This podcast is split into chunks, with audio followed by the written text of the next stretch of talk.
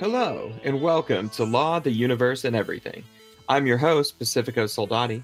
This show explores topics from law and business to consciousness, spirituality, and everything in between. We feature accomplished leaders across many fields to help you get more out of your life. You can learn more and stay up to date at theluepodcast.com. If you're not familiar with my background, I'm a helper, parent, marketer, attorney outlaw, certified mediator, story brand guide, omnist, yoga teacher, and a former paratrooper and award winning Army chef with the 82nd Airborne Division and U.S. Army Special Operations Command. I'm the founder and CEO of the Soldati Group, a marketing agency helping startups, small businesses, and law firms leverage the power of story to grow their businesses. Law, Universe, and Everything is a production of the Soldati Group. All opinions expressed by the hosts and podcast guests are solely their own opinions and do not reflect the opinions of the Soldati Group or guest employers.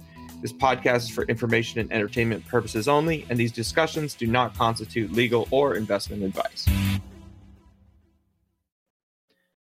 Today's episode is brought to you by Prosperitas, an animated video agency that can help you bring your company's ideas, values, products, and messages to life with the power of video storytelling.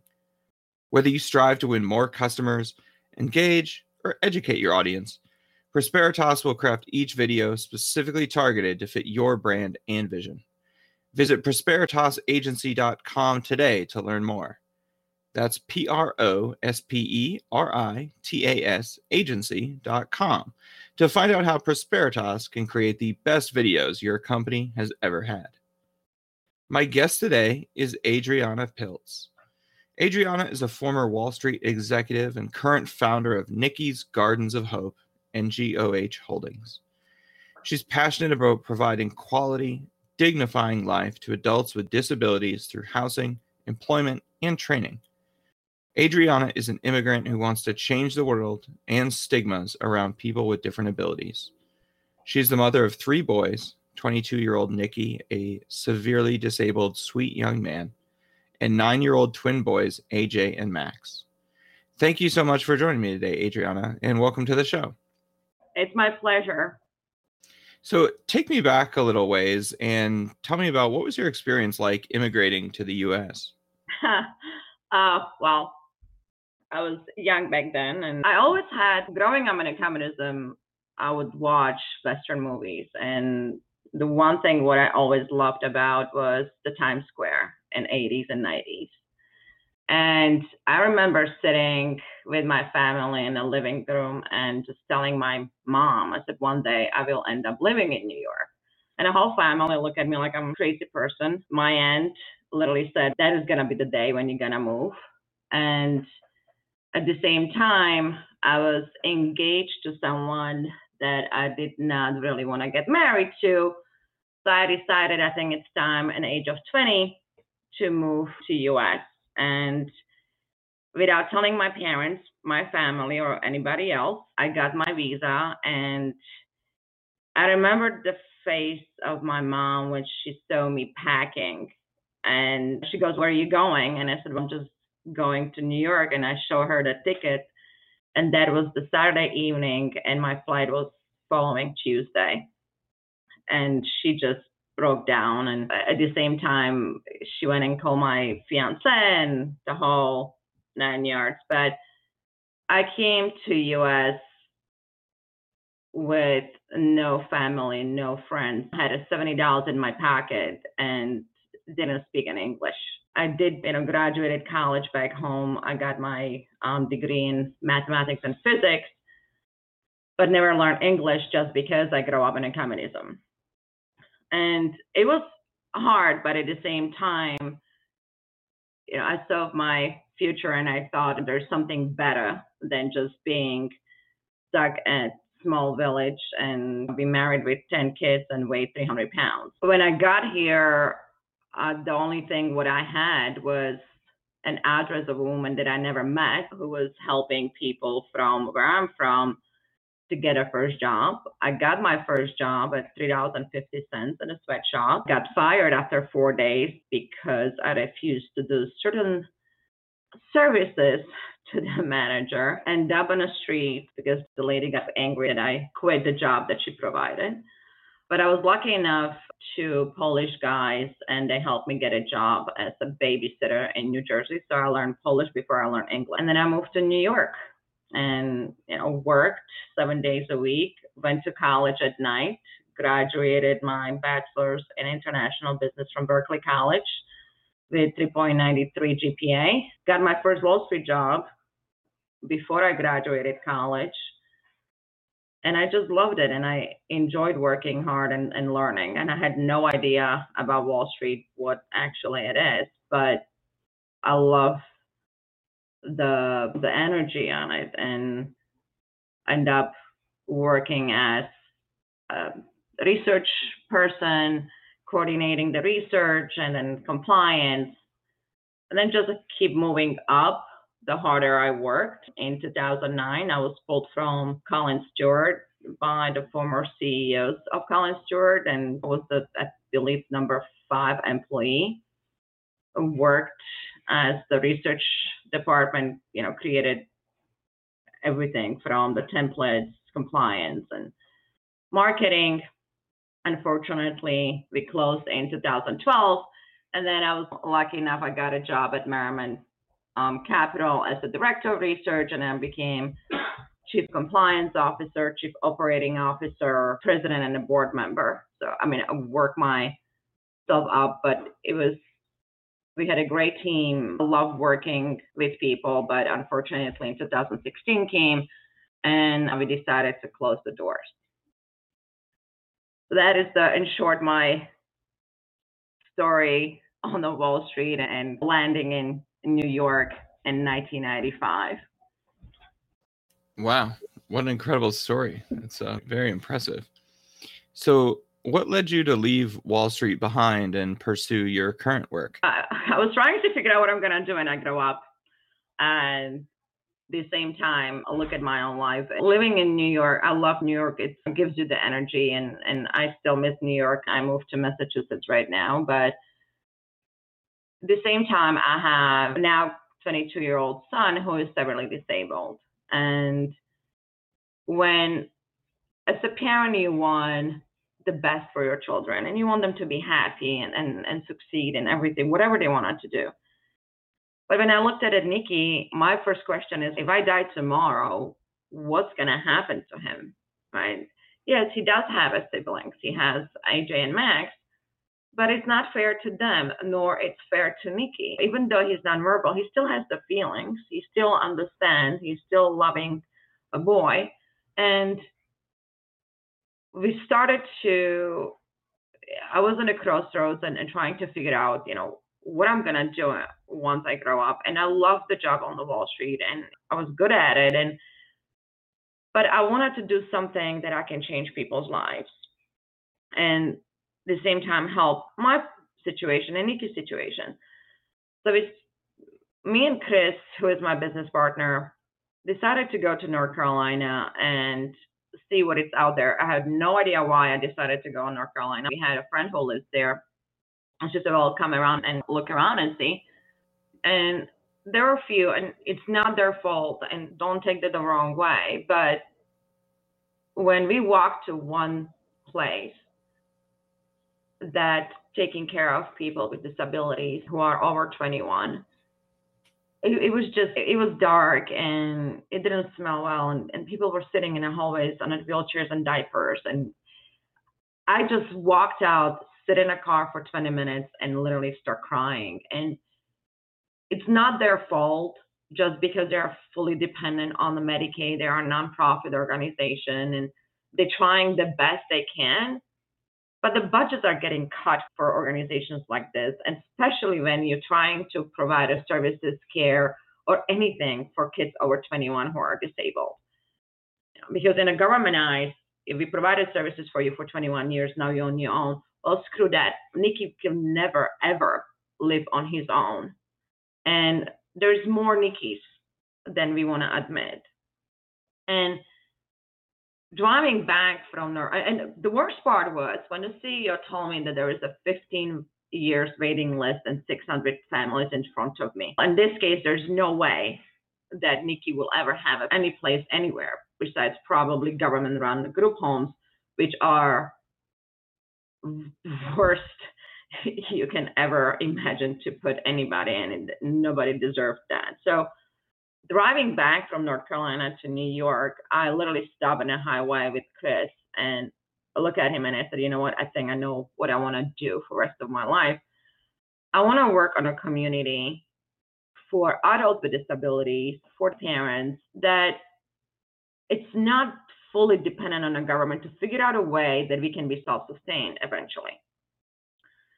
And in 2018, with my first article published, what's going to happen to my son, that was the start of the project. And it was just an idea. And for past two and a half years, we've been talking to a lot of government agencies, a lot of parents and, and local um, authorities and trying to figure out how we can make this thing work. Still take the government um, money, but not be dependent on them. So this is where we came back with, okay, let's create a nonprofit that still can receive the grants, can receive the philanthropic investments and donations, and provide the housing, and then have a for-profit entity, which is NGOH Holdings, that will hold the real estate, will create the revenue generating businesses, employ people with disabilities, and then provide whatever shortfalls to the nonprofit. And it took a lot of times looking at, okay, how much, what do we need? Create a financial model around that. And the more we looked at it, and as I know, and people know about any other entities working like that in this area, they're more than happy to get in touch with me or let me know. But we tried to look at it. We couldn't find entities that are hybrid, you know, for profit and nonprofit. So pretty much that is a pilot project. If we can figure out how to make this thing work, then we can help others and we can scale and, and you know build because honestly the demand for housing it's every parent's worst nightmare not knowing what's going to happen to a child especially with special needs and everybody deserves to have a dignified life and everybody deserves to be happy and thrive no matter what their abilities are. And it's not cookie cutter. That's why they call it spectrum and not everybody's the same. So we cannot assume that because one person is working or learning that way that the other person is going to do the same way. We needed to figure we need to figure out how to make this thing work help the person to thrive in environment that they are happy because quite honestly i strongly believe that once we figure out how the person with different abilities work and, and what they're good at and what gives them happiness you have the best employee you can ever have, the most loyal employees. And yes, there's to be outbursts. And yes, you're to also have to teach, quote unquote, a typical employee how to deal with them. They're going to be happy to come to work. They just want to be accepted in a society the way they are. They don't, and, and help them to thrive. For me, and I've been saying this from day one, it's the biggest accomplishment is going to be if we can help a person who was told they're good for nothing to thrive and, and receive the first paycheck and take the picture and show that to their parents, that will be the biggest accomplishment for for me. And yes, we do want to make money because you know not for our own ego, but to scale. Because there's a lack of housing for adults over 21 with disabilities because of the government cuts, because we call it a cliff. And also we have to help the people who care for people with disabilities, they deserve to get well paid. It's a hard job. It's not easy to deal with with somebody who you know who has outbursts. The same, I love Nikki. I love Nikki more than anything in the world. But there are days that I do want to run and just scream from top of my lungs because you're trying to figure out why he's crying, why he's angry, his stomach hurts, does he have a headache? He's not verbal, so he cannot really tell me. He's hitting himself. How are you going to prevent that? So when we were trying to figure out about the community, I said, well, I like to integrate. I, I don't like to have it insulated that community for people with, with disability. I think they should be integrated. It should be open community, having intergenerational housing in the same community, having a cafe in this in the community, having stores, help them to figure out and provide independence with the design that we currently have for the single level story home. It's every individual, even Nikki, is going to have his own apartment. He's going to have a 24 7 8 who will be there for him if he needs to, but he has his own bathroom. It's not common bathroom. Because most time than not, when you're going to the places that have all common baths, for me, I believe there are humans. They deserve to have their own privacy. They deserve to have their own, you know, quote unquote independence because it's a different level of spectrum and integrate them together and make the loving, safe community and also integrate outside community. Mm. Oh, I couldn't agree more. So, how else can our society better serve the needs of people with disabilities? Just be more passionate about. Don't don't you know? If you have nothing nice to say, don't say anything, because it's not their fault. And if you see a parent struggling, don't judge just literally tell them you're doing great. Sometimes that's all what matters. Sometimes it's just not saying anything. It's more than just saying something. Because if they already, you don't know what people going through.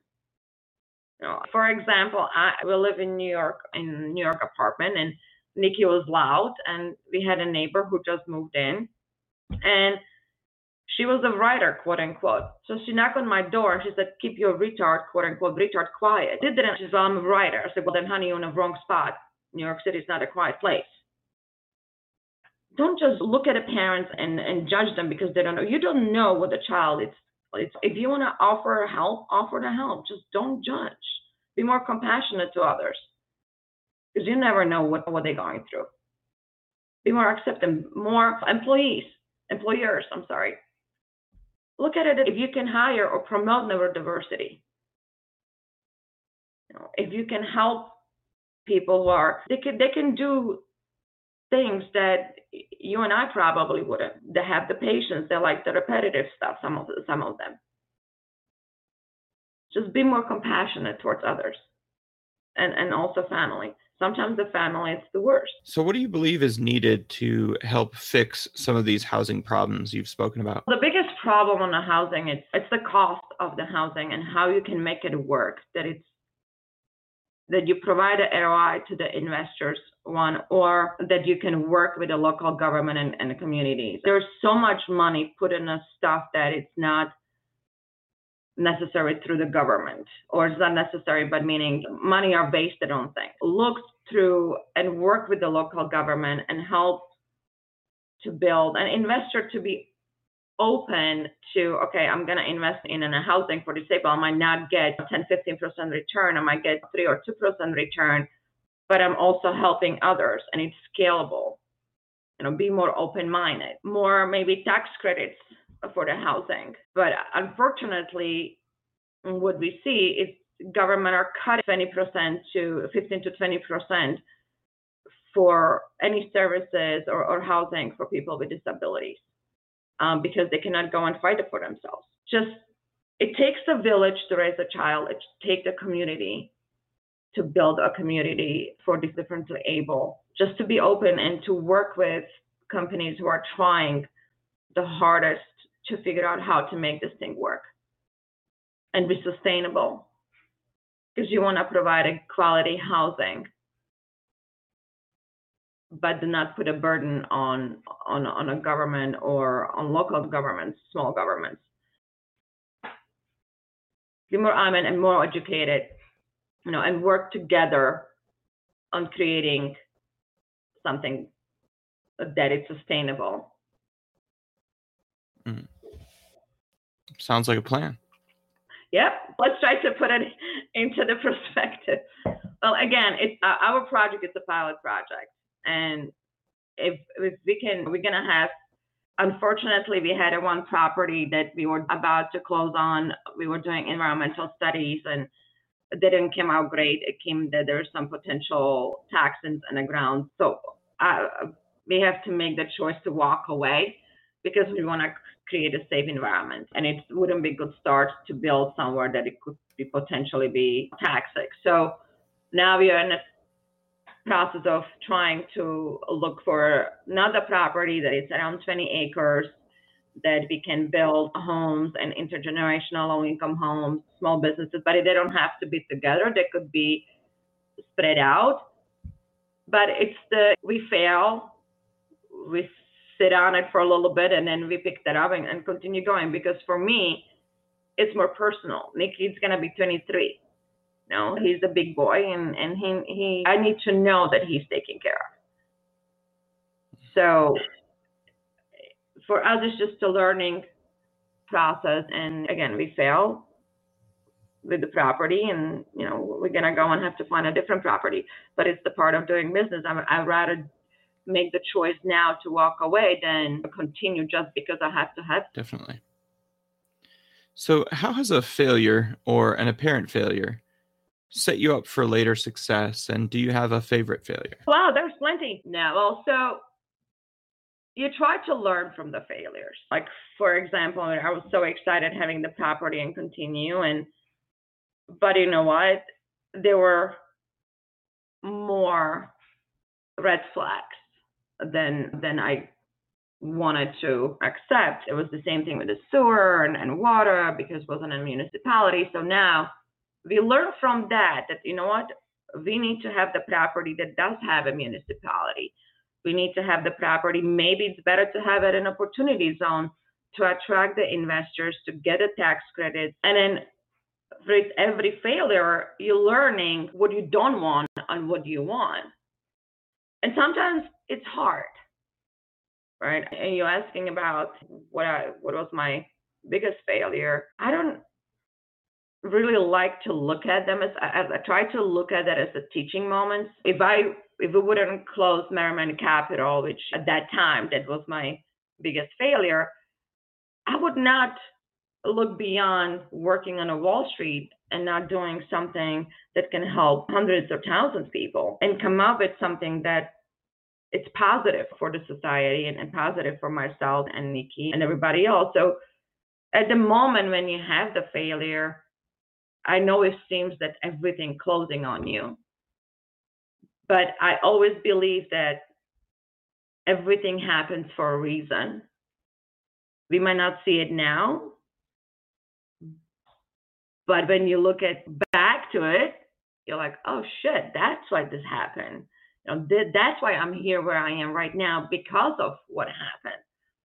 And the same thing going with the relationships. And I always believe that you meet every single person in your life for a reason, if they stay or not. You know, if, if, if you look at, try to trace it back, the people that you met, there was always a reason why and why they stay or they didn't stay in your life. So the one thing what I always try to say is treat people with respect because you never know when you know they can come back to you. And if and don't judge them. Try to walk in their shoes before you're gonna say something. And trust me, sometimes it's harder to to preach that than say it. We're learning ev- every day. There's something new to learn, and just be compassionate and understanding, and give a chance to people.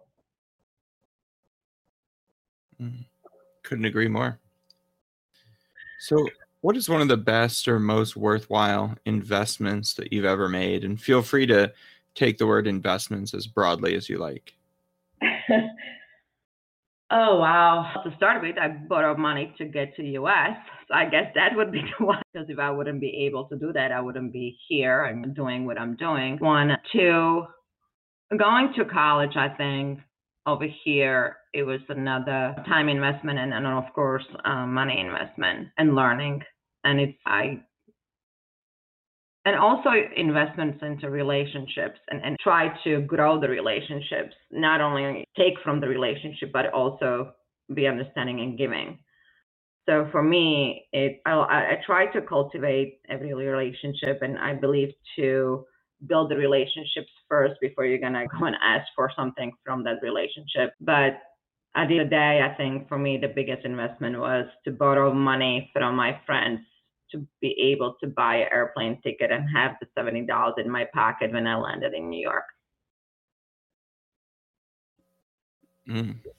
Yeah, I would probably agree based on what you've been able to turn that into. It's quite the ROI. Yep, I would think so, and I hope so. so, Adriana, what are one to three books that have greatly influenced your life? I love Freakonomics. That was the first one I think that I really enjoyed. I, I love economics and I love numbers. Oh my God, what was the last book I ever read now? Everything is so technology that I don't even know how the book smells anymore. Shame to admit that, though. I think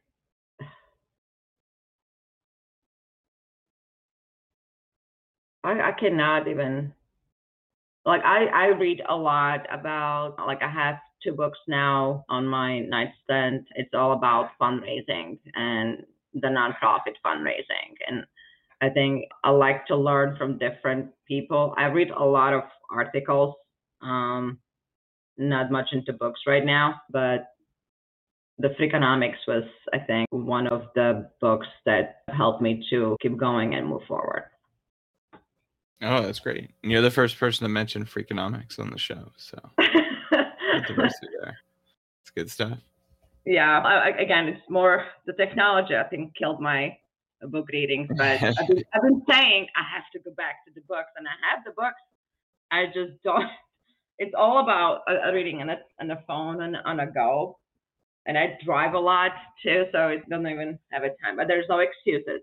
I should make a time for it. Uh, that's what the audiobooks are for. It's life changing.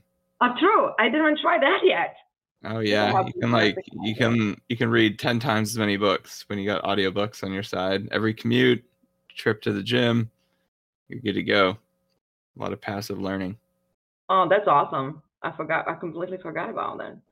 This is what happens when you're like used to the old. I'm calling myself old yet, but old school books. I like the smell of the books. I always did. Yeah. And and something, but they can be quite heavy, some of them. So, and I think being in a Wall Street, I had all my licenses, the 763, 87, 24. Those were big bucks.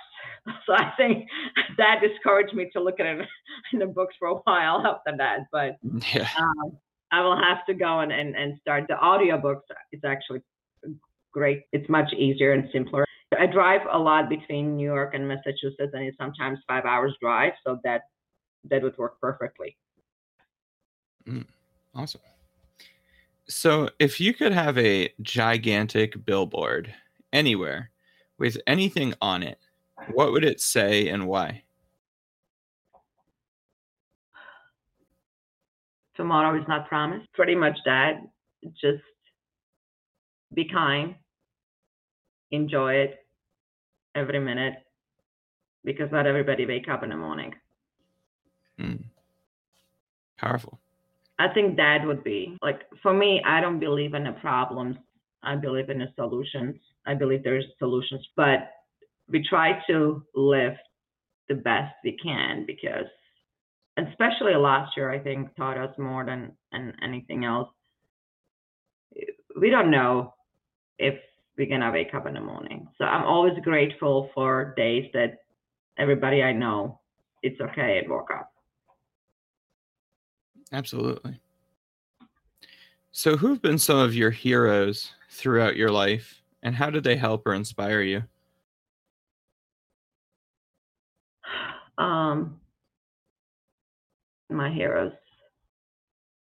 It would be my first, of course, my parents, my mom and my dad. Very strict uh, parents, but also helped me to be who I am and having good work ethics and my dad was one of the people that taught me even back then that girls should know how to change the light bulb. So I I think I, I can say that I can hold a screwdriver. And then, you know, Nikki. Nikki went through more in his short life than I can even imagine. Having brain surgery, having seizures between 1500 seizures, and he still smiles and he still comes and hugs you. And even though he cannot say um, things, he expresses himself.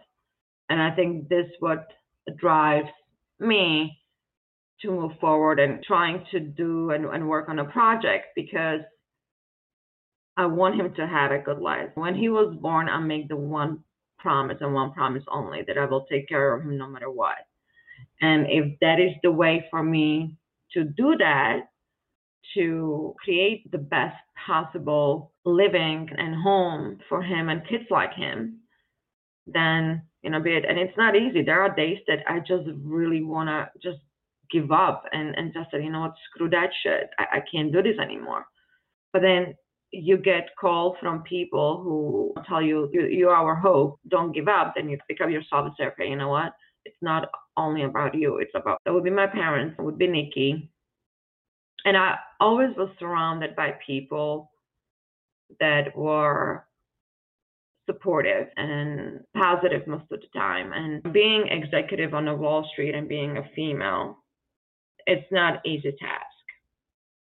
And I was lucky enough that I had CEO John Merriman and the board who was very supportive of that and who guided me to be who, who I was and let me be the person that I knew that I can be. So, you know, there's so many people who helped me to be who I am that I'm very grateful for. And we're learning every day new things and we're trying to be better people. Oh, absolutely. What more can we ask for? Yes, I agree. it doesn't mean that I don't have an outburst. Don't take me wrong. I can I can go on the rampage. My the twins would tell you that, and and um, my fiance would tell you that. I try not to do that too often lately. There you go. So, what advice would you give to a smart, driven high school or college graduate about to enter the real world? And is there any advice you think they should ignore? And just don't give up. Don't let people who tells you no that it's not possible to change your mind. You know, be flexible, but go for what your dreams are. Because if, put this way, if people wouldn't dream big, we wouldn't have electricity or we wouldn't have technology. Just be yourself, be understanding, and don't try not to burn bridges while you're trying to create your dreams because you never know. Oh, totally. That's about it. and learn, be be humble. Be like I always said, I don't know everything. And I like to talk to people who have a more experience to help me be better.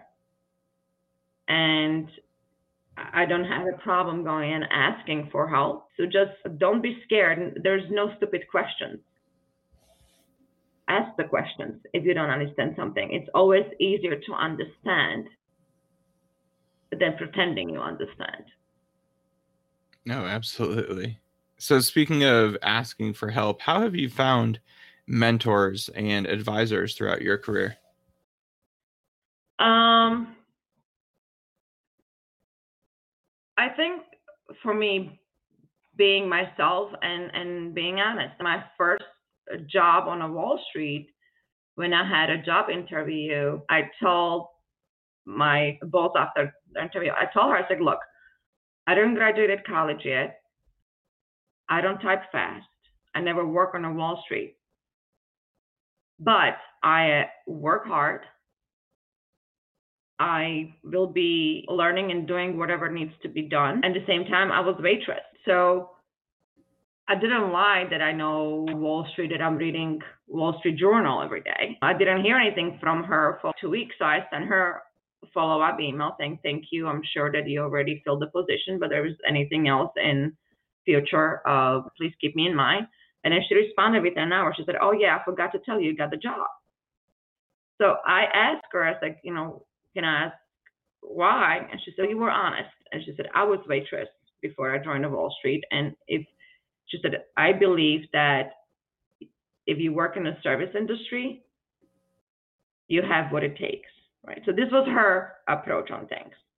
But then she was really, I was really lucky during my career that I always found people who guide me and, and were my mentors. And I tried to do the same thing for people if I hired them or I was their supervisor. I tried to mentor them as well. You know, for me, it was always open door policy. You come to me if there is a problem, don't wait. Just let's come out with a solution as fast as we can. We don't want to escalate the problem. So I always ask the question. I always was, can I help you with this or can I do that? And how can I do that? Because the more you put your hands into things, uh, the more you learn how things work, the more you understand.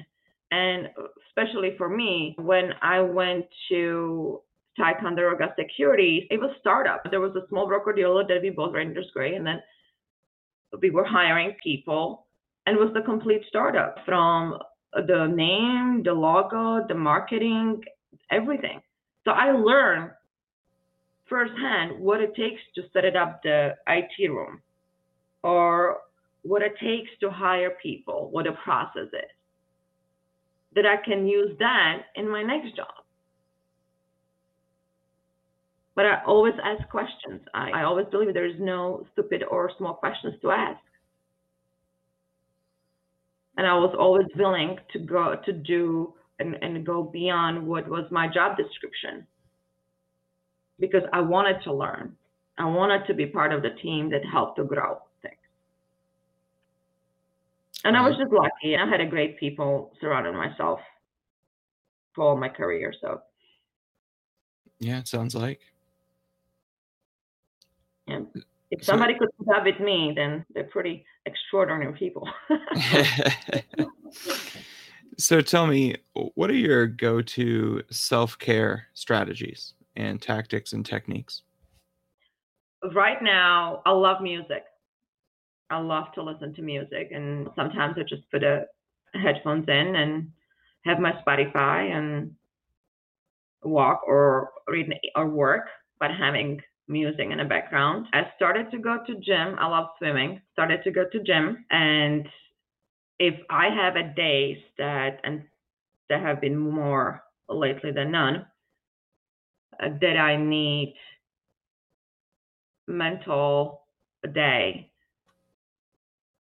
for me it's going to get my nails done or or something that makes me feel good uh, but I would say the music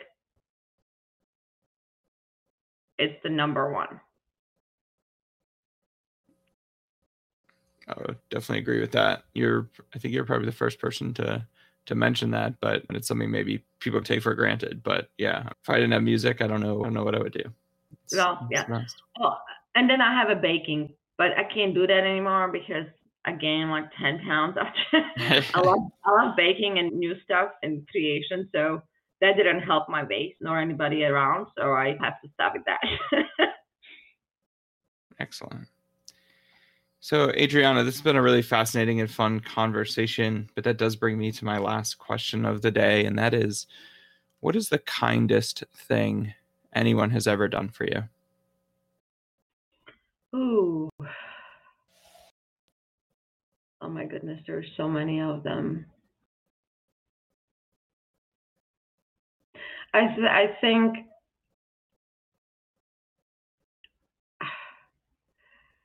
I, I think mo- you know that there is a, lot, people very I, I, believe when you give a kindness most, most of the time you get a kindness back but I think I remember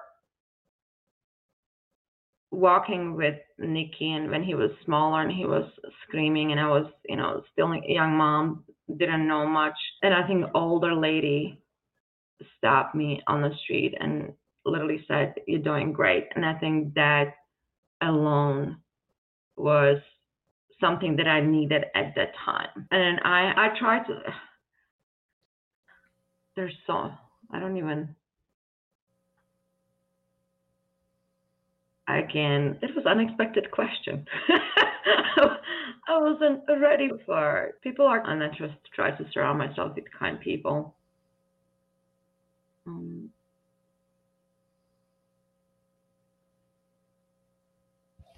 I I think that I could talk. I, I don't know. I, I think that that would that would sum it up. Hmm. That's why I said just be kind to people, especially parents who are struggling, because you don't know.